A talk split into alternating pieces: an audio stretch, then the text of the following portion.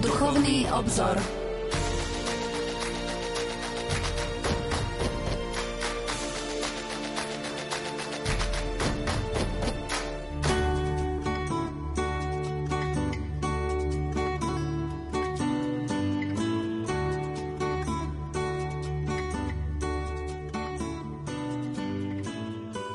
Talianský katolícky spisovateľ Carlo Careto uvažuje takto. Keby vzkriesenie spočívalo len v tom, že Boh oživí našu mŕtvolu, pokorne by som ho požiadal, prosím ťa, pane, nechaj ma na zemi.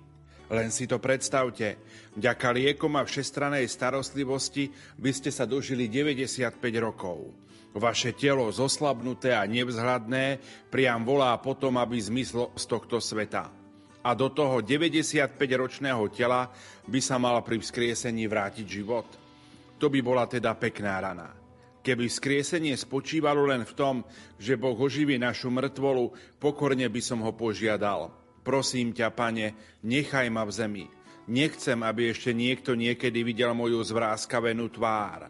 A ak si ešte chceš predsa len poslúžiť tým, čo z môjho tela ostalo, daj z neho vyráz kvetine. To úplne stačí. Lenže vzkriesenie nie je znovu oživenie mŕtvého tela, aj keby to malo byť telo krásneho dievčaťa, ktoré zomrelo v 20 rokoch, alebo mŕtve telo mladého chlapca, ktorému jeho priateľ básnik Paskoli venoval tieto verše. Lepšie je umrieť na vrchole krásy a o šedinách ešte nevedieť, tvoje kučeravé, plavé, hebké vlasy, tvoja matka jemne učešetí. Naše vlasy poznamenané všetkým trápením, ktorým sme v živote museli prejsť.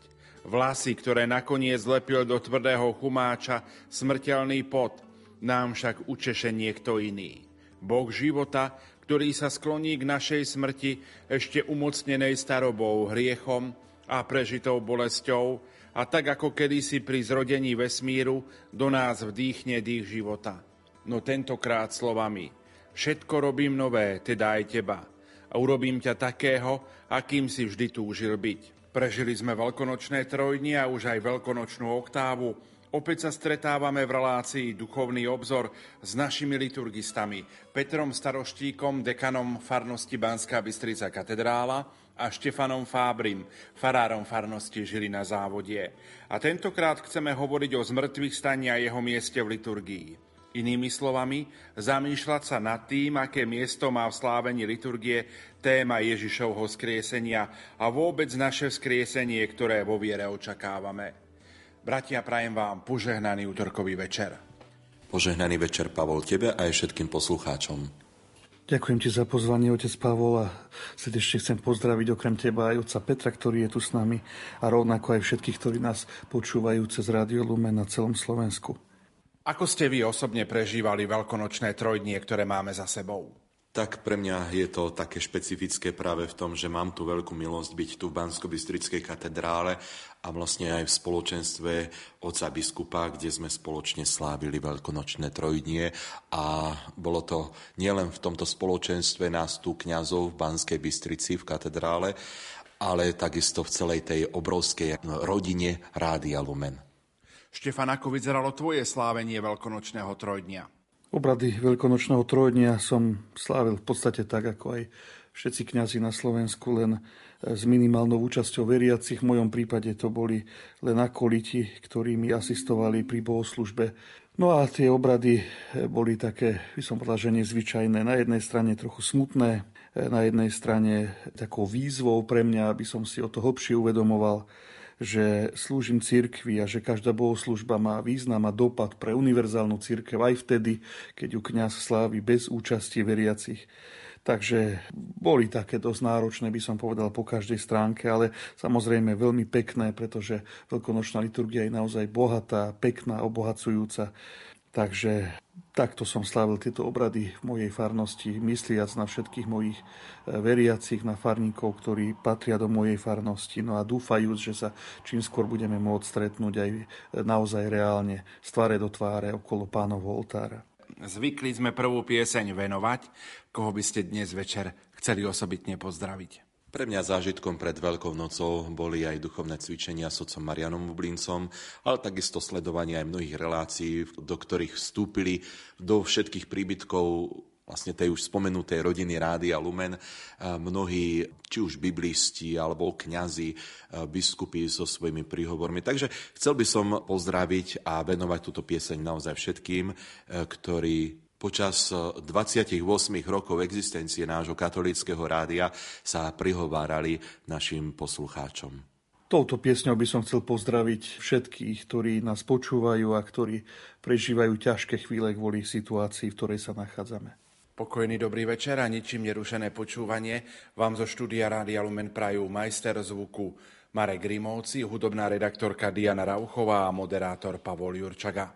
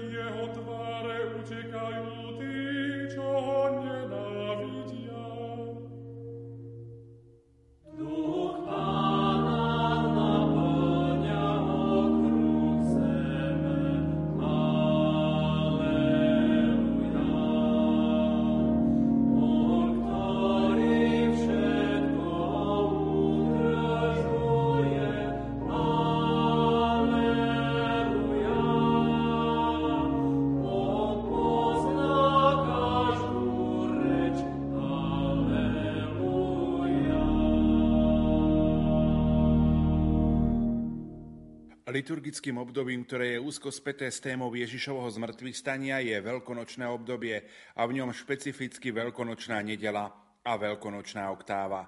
Povedzme si viac. Na prvom mieste treba určite povedať, že celá oslava Veľkej noci, teda Ježišovo vzkriesenia, je plná radosti. Vyjadrujú to aj texty veľkonočnej nedele. Napríklad hneď vstupný spev necháva prehovoriť samého Ježiša. Vstal som z mŕtvych a som stále s tebou, aleluja. Rovnako radostný spev zaznieva napríklad v responsoriovom žalme. Toto je deň, ktorý učinil pán, plesajme a radujme sa z neho. Nádherná je aj veľkonočná sekvencia, Victime Paschali Laudes, obete dnes veľkonočnej, ktorej autorom je dvorný kaplan cisára Konrada II. Vipo, ktorý zomrel v roku 1048. Takže cítime, že je to veľmi starobilý spev, ktorý má tisíc rokov. A rovnako je jasotom veľkonočnej radosti. V prvom čítaní zo skutkov apoštolov svätý Peter podáva svedectvo o Kristovom veľkonočnom tajomstve. V druhom čítaní sme pozvaní premeniť skutočnosť Kristovo vzkriesenia do mravného života, ktorým tiež oslavujeme pána. Na Evangelium je správou o vzkriesení z pera svätého Apoštola Jána. Deň Veľkej noci, veľkonočnej nedele, je teda nedeľou všetkých nediel, dňom radosti, ktorá pramení z oslavy Kristovo vzkriesenia. Je to vrchol celého liturgického roka. A potom nasleduje veľkonočná oktáva, ktorá je, povedal by som, takým praktickým liturgickým prejavom ľudskej skúsenosti s tým, že veľké slavnosti potrebujú doznieť, potrebujú istý čas na upokojenie. A to poznáme už zo židovského kalendára. Preto aj starokresťanská prax dosvedčuje, že Kristovo vzkriesenie sa slávi veľmi radosne. Nielen v troch veľkonočných dňoch, nielen týždeň, ale dokonca v týždni týždňov, teda celých 50 dní. Toto obdobie sa od prvých storočí nazýva Pentekosté, po latinsky quinquagesima, teda 50. Totiž e, v latinčine je deň dies ženského rodu, teda doslova to znamená 50. deň, 50. v latinčine, teda obdobie 50 dní. Takéto slávenie malo svoj vzor v židovskom kalendári, kde sa slávil sviatok týždňov, teda Turíce, 50. deň po sviatku nekvasených chlebov. 7 krát 7 bolo 49, teda na druhý deň bolo 50. deň. Podľa skutkov apoštolov došlo práve v tento deň k vyliaťu Ducha Svetého, ktoré musíme vnímať rovnako ako plot veľkonočného tajomstva. Pretože podľa Jánovho Evanielia, ako to čítame v 20. kapitole, naplnil Kristus Duchom Svetým svojich učeníkov už v deň Veľkej noci. A preto nachádzame hlboké teologické spojenie medzi oslavou Veľkej noci a oslavou nedele zoslania Ducha Svetého. A napokon toto obdobie 50 dní charakterizuje radosť, vďačnosť, ktorá sa prejavuje aj častým spevom Aleluja, ale aj zákazom pôstu a modlitby na kolenách, ako to nariadil už Nicejský koncil v roku 325. Práve preto my nachádzame v liturgických smerniciach o liturgickom roku v bode 22 takýto text. 50 dní od nedele z mŕtvych stania pána do nedele zoslania Ducha Svetého sa slávi s radostným jasotom ako jeden sviatočný deň, ako veľký deň pána. Okrem radosti a plesania, čím by sme mohli charakterizovať veľkonočnú liturgiu? Spomenuli ste spev Aleluja, zákaz pôstu, modlitby na kolenách, no ale nájdeme ešte niečo? Tak v prvom rade treba poukázať na akúsi takú tú novosť. Veľmi pekne to je vyjadrené práve v tých úvodných slovách od Karla Kareta, ktoré si Pavol citoval. Boh pri vzkriesení nebude opravovať nejaké naše staré veci, ale všetko tvorí na novo Skriesenie teda prináša nový život, alebo možno lepšie povedať tú novosť života. A táto novosť je veľmi pekne vyjadrená aj obradmi veľkonočného trojdňa. Takže keby sme išli tak po poriadku, môžeme trošku tak pospomínať, že čo všetko sme vlastne v tom trojdní prežili. Tej Veľkej noci predchádzalo pôstne obdobie, ktoré je pre kresťanov časom duchovnej obnovy a zase pre katechumenov, ktorí sa e, pripravujú na krst, tak pre nich je to tá blízka príprava na prijatie tých iniciačných sviatostí, teda krstu, birmovania a Eucharistie. No a aj toto obnovenie srdca, skutkov lásky, to je vlastne vyjadrenie istej novosti. Stávajú sa z nás noví ľudia, túžiaci po Božej blízkosti. Potom poslednou omšou Veľkého pôstu e, bola omša svetenia olejov. A práve pri nej, bezprostredne pred začatím veľkonočného trojdňa, sa na novo požehnávajú nové oleje, ktoré církev používa e, počas celého roka pri vysluhovaní sviatostí.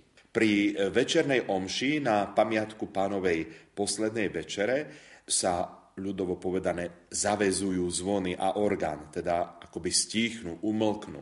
A aj tu by sme mohli vidieť istú novosť, keď sa na novo rozozvučia pri obradoch skriesenia počas veľkonočnej vigílie.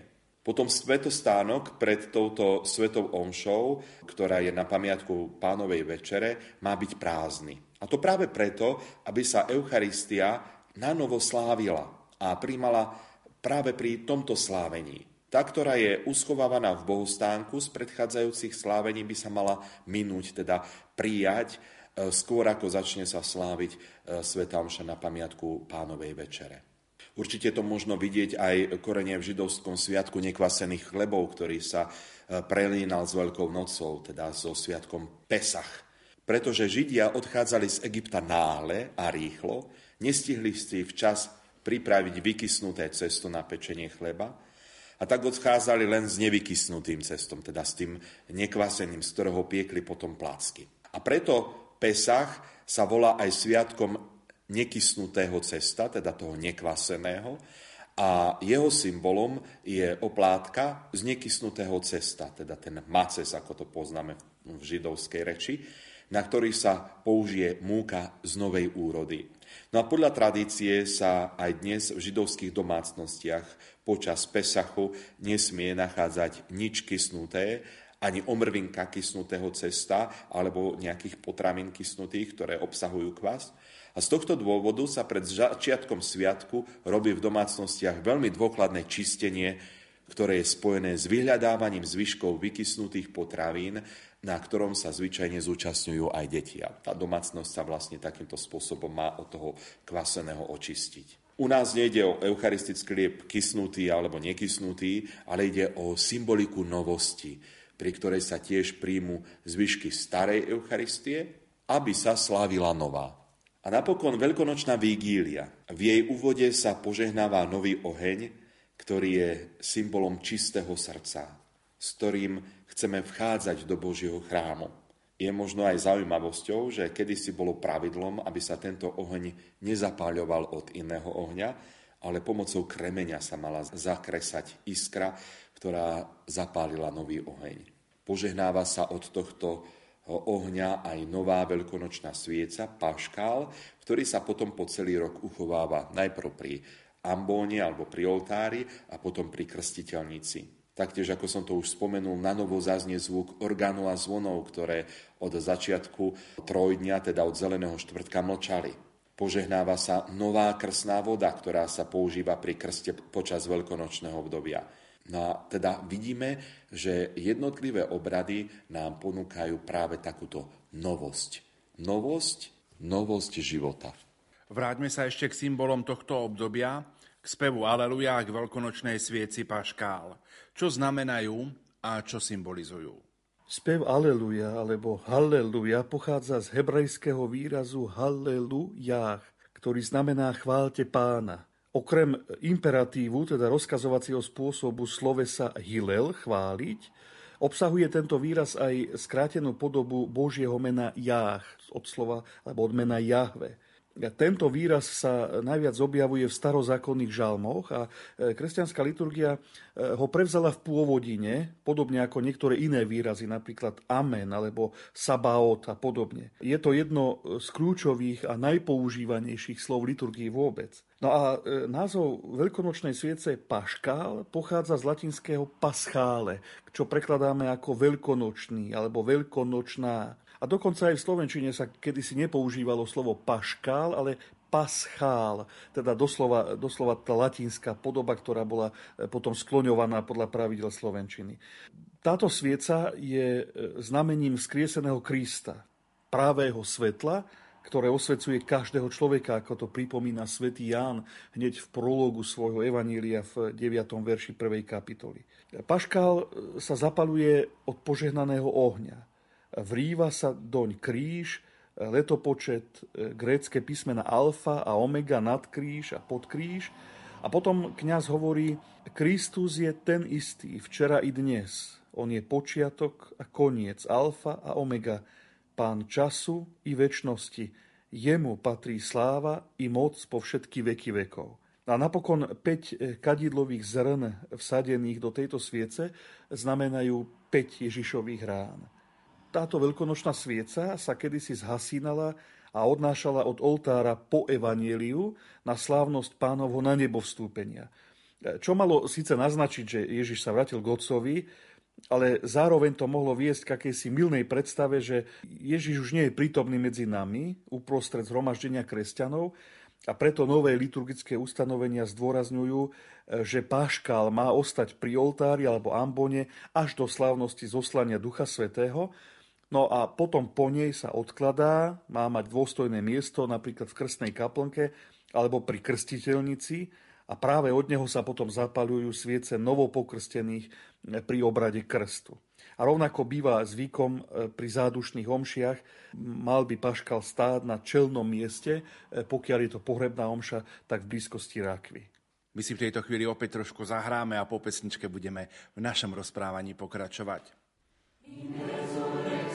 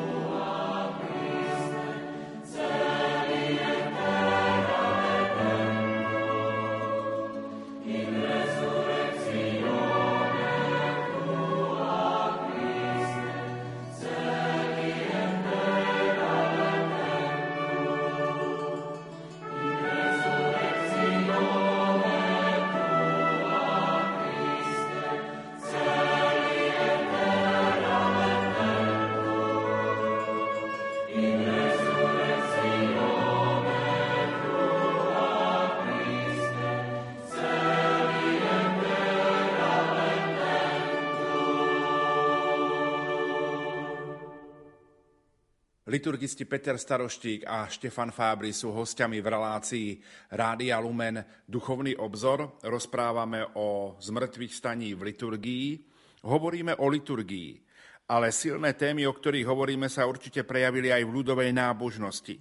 Čo sa spája možno konkrétne s daným veľkonočným obdobím, ktoré práve teraz prežívame? To je veľmi pekná otázka, Pavol, ktorú si položil. Samozrejme, tak ako je pôstne obdobie, aj adventné a vianočné, spojené s mnohými prejavmi ľudovej nábožnosti, tak rovnako je to aj vo veľkonočnom období. My máme osobitný dokument o ľudovej zbožnosti, ktorý sa volá Direktórium o ľudovej zbožnosti a to uvádza niekoľko takýchto pobožností. Keďže je to dokument, ktorý je určený pre celú cirkev, spomína aj zvyky, ktoré u nás na Slovensku nepoznáme alebo sa nezachovávajú. Napríklad na niektorých miestach sa po veľkonočnej vigílii alebo po druhých vešperách veľkonočnej nedele koná krátka pobožnosť. A to, žehnajú sa kvety, ktoré sa budú rozdávať veriacim na znak veľkonočnej radosti. A zároveň sa vzdá úcta obrazu bolesnej matky Márie, ktorý niekedy býva ovenčený a pritom sa spieva veľkonočná antifóna Raduj sa nebies kráľovná.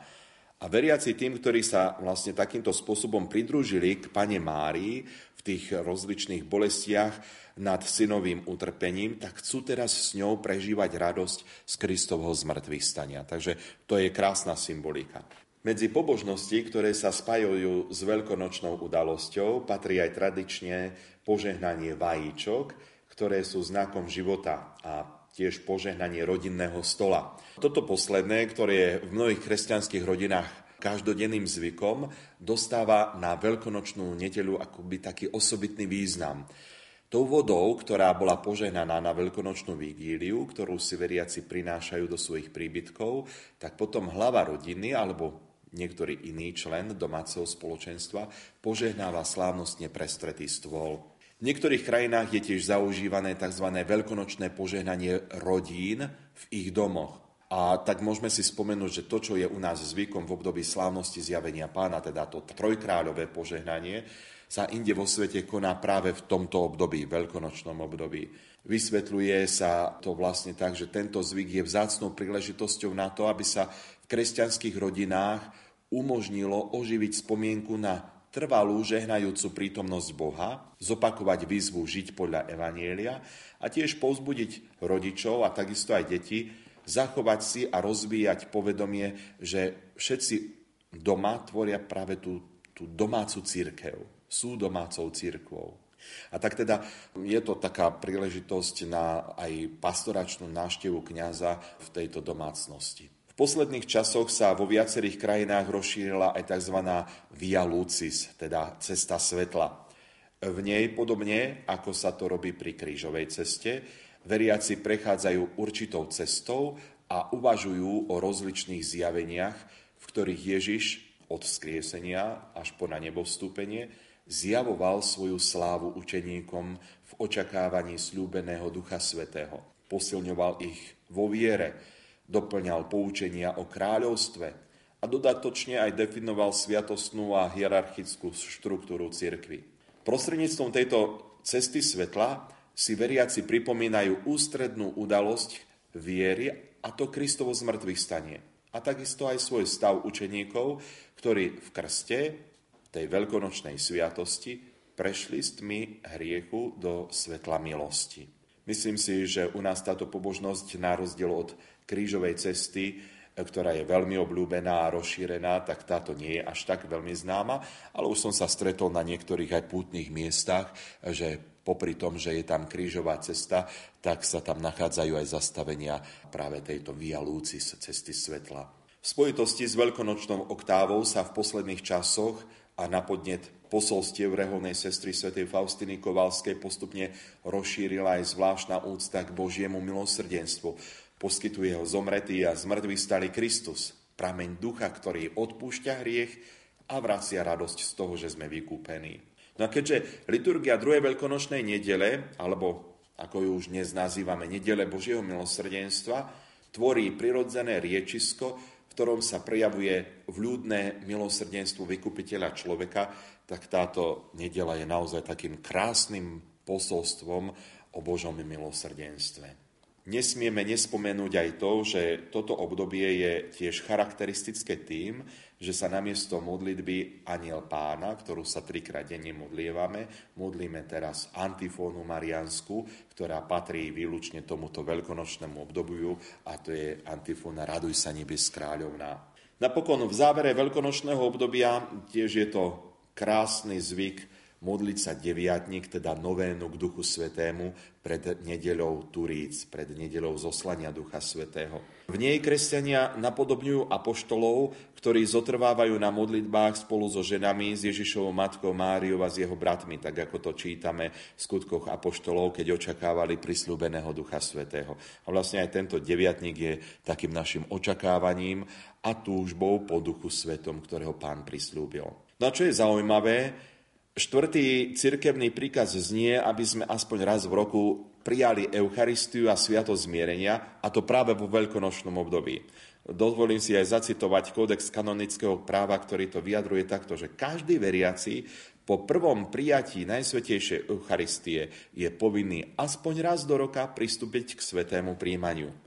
Toto prikázanie sa musí splniť vo veľkonočnom období, ak sa z oprávneného dôvodu nesplní v priebehu roka v inom čase. Aj liturgický obežník, ktorý hovorí o príprave a slávení veľkonočných sviatkov, tak tiež zdôrazňuje, že aby vlastne kňazi, duchovní pastieri poučovali svojich veriacich o význame tohto príkazu, teda, že vo veľkonočnom období zvlášť prijať sviatosť zmierenia a sveté príjmanie. My sme naučení vo veľkom sa spovedať v pôsnom období, aby sme prijali Eucharistiu na Veľkú noc, ale ešte viac dokonca aj pred Vianocami. Ale to si chceme uvedomiť, že tým privilegovaným obdobím pre prijatie Eucharistie je celé veľkonočné obdobie. Hovorili sme o veľkonočnom období, ktoré priamo súvisí s oslavou pánovho zmrtvých stania, ale ako sa táto téma prejavuje v liturgii celého roka, teda aj mimo veľkonočného obdobia? Prvom rade si musíme uvedomiť, že každá nedeľa počas celého roka a je jedno, v ktorom liturgickom období sa slávi, je dňom, kedy si cirkev pripomína pánovo zmrtvých vstanie. Ak zalistujeme v apoštolskom liste svätého Jána Pavla II. Dies Domini, tak v bode 19 nájdeme takéto slova. Nedeľu slávime pre úctyhodné vzkriesenie nášho pána Ježiša Krista nie len na Veľkú noc, ale aj v každom týždennom okruhu, písal na začiatku 5. storočia pápež Inocent I. Potvrdil tak už ustálenú prax, ktorá sa rozvíjala už od prvých rokov nasledujúcich po vzkriesení pána. Svetý Bazil hovorí o svetej nedeli, úctievanej od pánovho vzkriesenia, ako o prvotine všetkých ostatných dní. Svetý Augustín nazýva nedeľu sviatosťou Veľkej noci. Toto vnútorné spojenie nedele s pánovým zmrtvých staním veľmi zdôrazňujú všetky cirkvy na východe i na západe. Zvlášť v tradícii východných cirkví je každá nedeľa Anastázimos Heméra, teda deň vzkriesenia, a práve preto je jej charakter stredobodom celého kultu. Vidíme, že svätý Jan Pavol II sa odvoláva aj na, na cirkevných otcov, na svätého Augustína, spomína svätého Bazila, rovnako pápeža Inocenta I. Teda sám zdôrazňuje práve tú starou cirkevnú prax alebo tradíciu cirkvi, ktorá pretrváva od prvých storočí, vnímať nedeľu ako prvotný kresťanský sviatok oslavy Ježišovo zmrtvých stania. A práve preto tá, tá týždenná oslava pánovo vzkriesenia dáva podnet k tomu, že práve nedeľa je prvotný deň, kedy sa kresťania schádzajú na slávení Eucharistie.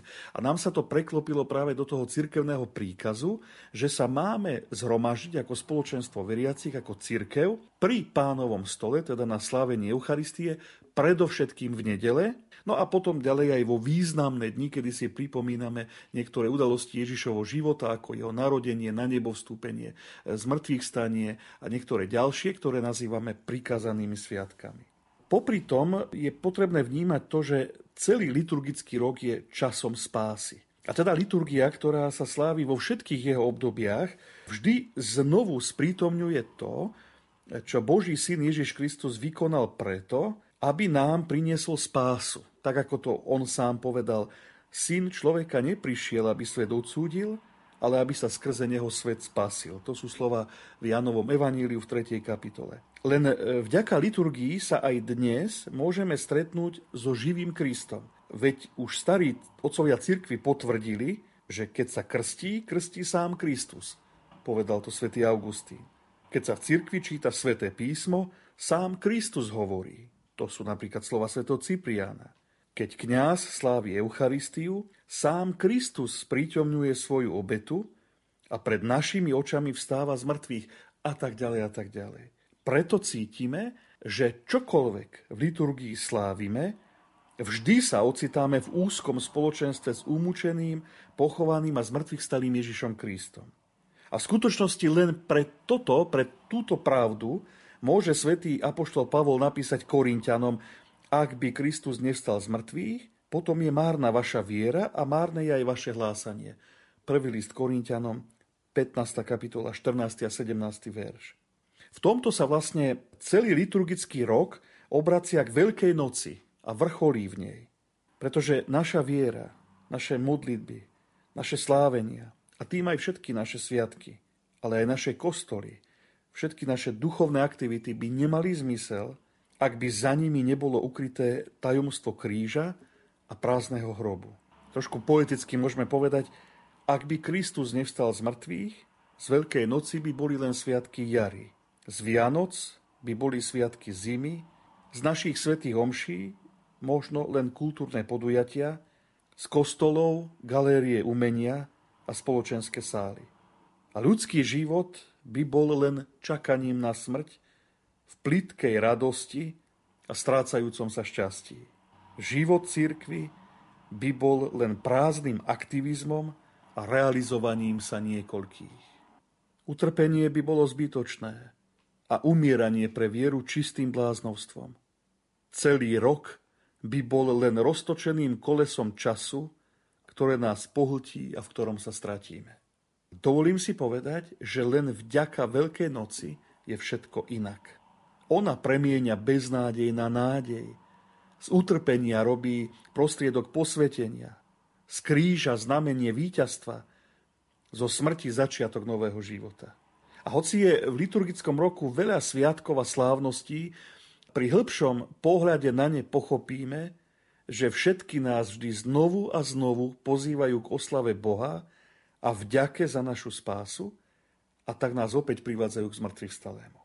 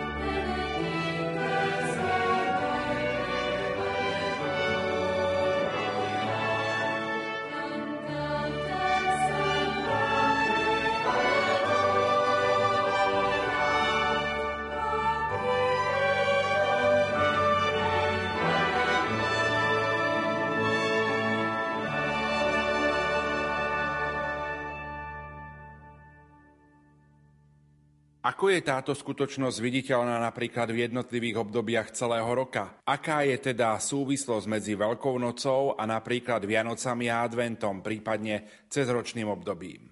Tak Pavol od Veľkej noci sa odvíja 50 dní veľkonočného obdobia, v ktorom slávime Ježišovo na nebo vstúpenie a ktoré završíme slávnosťou zoslania Ducha Svetého, čím sa naplno vlastne zjaví tajomstvo Božieho života, ktorý nám liturgia pripomenie slávnosťou Najsvetejšej Trojice. Veľkej noci zase predchádza to 40-dňové prípravné obdobie, ktoré nazývame Veľkým pôstom. Počas neho v liturgických textoch silne zaznieva, prečo ho slávime. E, napríklad v modlitbe dňa na prvú postnú nedelu sme sa modlili takto. Všemohúci Bože, Udel nám milosť, aby sme prežívaním 40-denného pôstneho obdobia hlbšie vnikali do Kristovho tajomstva a čnostným životom napredovali na ceste k spáse. No a potom tieto slova ďalej doplňa pieseň vďaky, prefácia. Lebo Ježiš Kristus 40-denným pôstom posvetil túto dobu pokánia, zmaril úklady od vekého nepriateľa a naučil nás odolávať s vodom hriechu, aby sme s čistým srdcom mohli sláviť veľkonočné tajomstvo a raz sa mohli tešiť z veľkonočného víťazstva vo väčšnosti. Takže keď to spojíme, tých 40 a 50 dní, čiže týchto 90 dní, tvorí veľkonočný okruh, v ktorom oslavujeme Boha za našu spásu. A teda aj zároveň prosíme o to, aby sme mali čisté srdce, ktoré nám dovolí vidieť Boha. A potom je tu ešte aj ďalší veľký okruh liturgického roka, a to je Vianočný. Na prvý pohľad by sa mohlo zdať, že radosť Vianoc je trošku iná, že je taká detská, nežnejšia, než keď hľadíme na Kristov kríž. Tu sa pozeráme na dieťa v jasliach. Ale už pápež svätý Lev Veľký vo svojej vianočnej modlitbe vyjadril čosi iné. A my to dodnes máme v modlitbe na Sviatok narodenia pána. Modlíme sa, všemohúci oče, ty si podivodne stvoril človeka a ešte podivodnejšie si ho vykúpil. Prosíme ťa, daj nám účasť na božskom živote svojho syna, ktorý prijal našu ľudskú prirodzenosť. Takže tu vidíme, že už pri oslave Ježišovho národenia si uvedomujeme, že sa stal človekom Ježiš len preto, aby nás vykúpil. A potvrdzujú to aj všetky starozákonné proroctvá, ktoré hovoria o príchode spasiteľa aj prorok Simeon v Jeruzalemskom chráme. Takže Vianoce sa takto úzko spájajú s Veľkou nocou a môžeme dokonca povedať, že by boli ostali nenaplnené, ak by nepredchádzali Veľkej noci. S Vianocami úzko súvisí advent, ale aj ďalšie sviatky liturgického roka. Či už je to zvestovanie pána a počnú s ním až po obetovanie v chráme.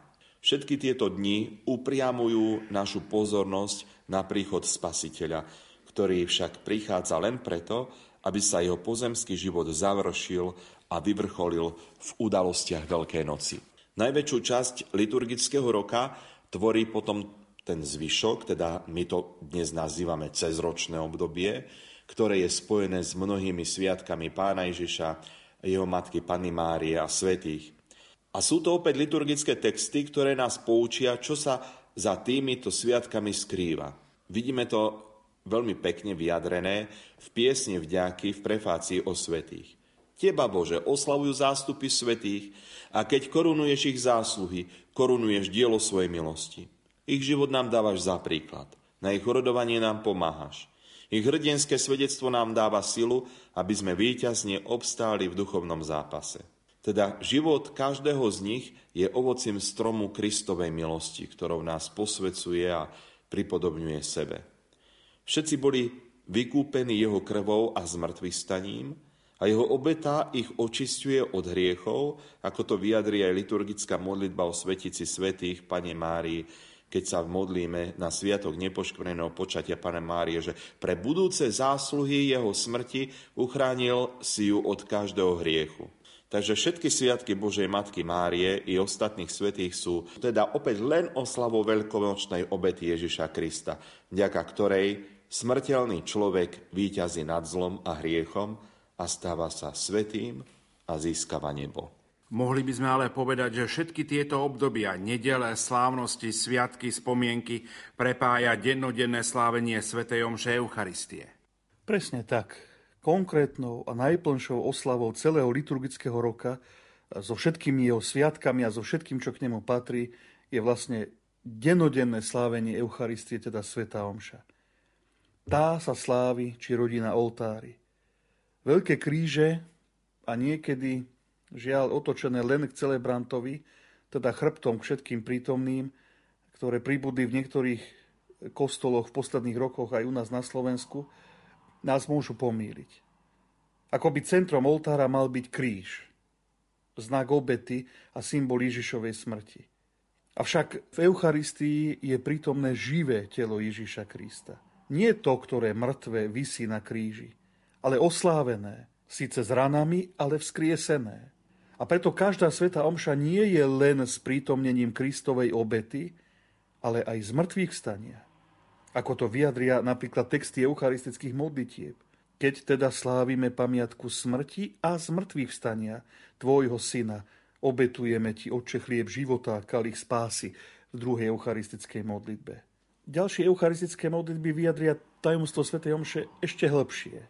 Preto, Oče, my, Tvoji služobníci, aj Tvoj svetý ľud, slávime pamiatku požehnaného umúčenia i z mŕtvych stania a slávneho na nebo vstúpenia Ježiša Krista v prvej eucharistickej modlitbe. Alebo v tretej, preto Otče, keď slávime pamiatku spásonosného umúčenia Tvojho Syna i jeho slávneho zmrtvých vstania a na nebo vstúpenia a tak ďalej. A napokon štvrtá eucharistická modlitba vyjadrí celú hĺbku eucharistického slávenia. Keď teraz slávime pamiatku nášho vykúpenia, zvestujeme Kristovu smrť a jeho zostúpenie k zosnulým. Vyznávame jeho zmrtvých vstanie a vstúpenie do neba, kde sedí po Tvojej pravici. A kým očakávame jeho príchod v sláve, obetujeme Ti jeho telo a krv. Teda v slávení Eucharistie v každej svetej omši sa nanovo sprítomňuje plné tajomstvo Veľkej noci. Rovnako obety a smrti, ako vzkriesenia, na nebo vstúpenia, zoslania Ducha Svetého. V Eucharistii je Kristus prítomný v celej hĺbke svojho života. Ako ten, kto prišiel na svet, aby nás vykúpil. Ako ten, ktorý za nás zomrel na dreve kríža, ako ten, ktorý vstal z mŕtvych, ako ten, ktorý sa vrátil k Otcovi a zoslal nám Ducha Svetého, a napokon ako ten, ktorého druhý príchod očakávame. Bez vzkriesenia by totiž ani kríž nemal zmysel. A preto treba jednoznačne zdôrazniť to, že pri slávení Eucharistie sa sprítomňuje nielen Ježišova smrť a jeho obeta na Kalvárii, ale aj jeho zmrtvých vstanie.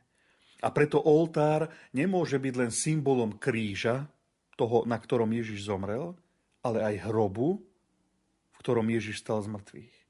Ak o liturgii v cirkvi platí to, čo povedal druhý vatikánsky koncil, že je prameňom a vrcholom, teda kulmen et fons celého jej života, potom to isté platí aj o Veľkej noci a o jej vzťahu k celému liturgickému roku. Že je vrcholom a prameňom. Všetko teda smeruje k nej. Celý rok vrcholí vo veľkonočnom trojdní a zároveň len v ňom nachádza svoj zmysel a svoje naplnenie. Každá nedeľa, každý sviatok – ba všetky dni celého liturgického roka, nech sa slávia v akomkoľvek stupni, v akejkoľvek liturgickej farbe a s akýmkoľvek titulom vnútorne súvisia s Veľkou nocou a k nej smerujú. Zároveň tá živá voda Kristovo v smrtvých stania, prameniaca z Veľkej noci, naplňa celý rok svojou silou. V každom liturgickom slávení sprítomňujeme udalosti nášho vykúpenia – a vstupujeme do reálneho živého vzťahu s Ježišom. Dovoluje nám stretnúť sa s ním, počúvať jeho slova, hľadieť na neho, prítomného uprostred nás v osobe kniaza, v Eucharistii, v ostatných sviatostiach, v jeho slove a v spoločenstve veriacich, ktorí sa zhromažďujú v jeho mene, ako to znovu zdôrazňuje konštitúcia Sacrosanctum Concilium v 7. bode. Nič z toho by nebolo možné, ak by Ježiš neprežil udalosti Veľkej noci. Ak by neprijal kríž, ak by po jeho smrti na kríži nenasledovalo vzkriesenie a ak by neostal ako živý a oslávený, prítomný medzi nami až do skončenia sveta. Ako to zase zdôrazní svätý Matúš vo svojom evaníliu v 28. kapitole. Končí sa naša dnešná relácia, kde sme rozprávali o zmrtvých staní v liturgii, ako by sme uzavreli toto naše sviatočné rozprávanie vo veľkonočnom období.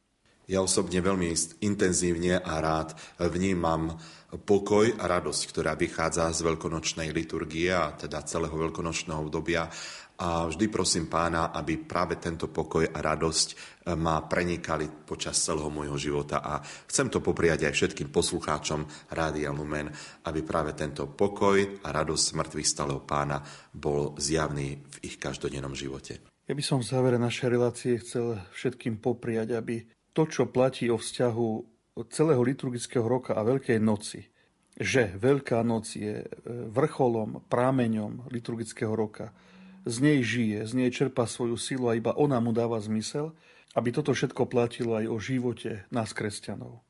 Aby celý náš život, každého jedného z nás, kdekoľvek žijeme a akýmkoľvek spôsobom žijeme, aby celý náš život jednoducho bol naplnený tajomstvom Veľkej noci. Žil zo síly Kristovo z mŕtvych stania. Žil z milosti, ktorú nám Kristus zaslúžil svojim, svojim životom na tejto zemi ale aj svojou smrťou na kríži a svojim zmrtvých staním. Skrátka, aby sme boli veľkonočnými ľuďmi, ktorí celým svojim životom budú svedčiť o zmrtvých staní Ježiša Krista. Napokon tak sme to aj teraz e, v čase veľkonočnej oktávy minulý týždeň počúvali v evaníliách, ktoré sme v liturgii čítali. Ježiš opakovane apoštolom zdôraznil, vy ste svetkami toho, že sa naplnili písma, toho, čo sa stalo so mnou, že som bol vydaný do rúk ľudí, že som bol zabitý na dreve kríža a že som stal z mŕtvych. Prajem teda všetkým kresťanom, aby sme boli ľuďmi Veľkej noci a svetkami Ježišovo z mŕtvych stania. Zároveň všetkým prajem ešte pekný útorkový večer a potom aj dobrú noc. To boli slova našich liturgistov Petra Staroštíka a Štefana Fábriho. Za pozornosť vám v tejto chvíli ďakujú majster zvuku Marek Rimóci, hudobná redaktorka Diana Rauchová a moderátor Pavol Jurčaga. Do počutia. thank you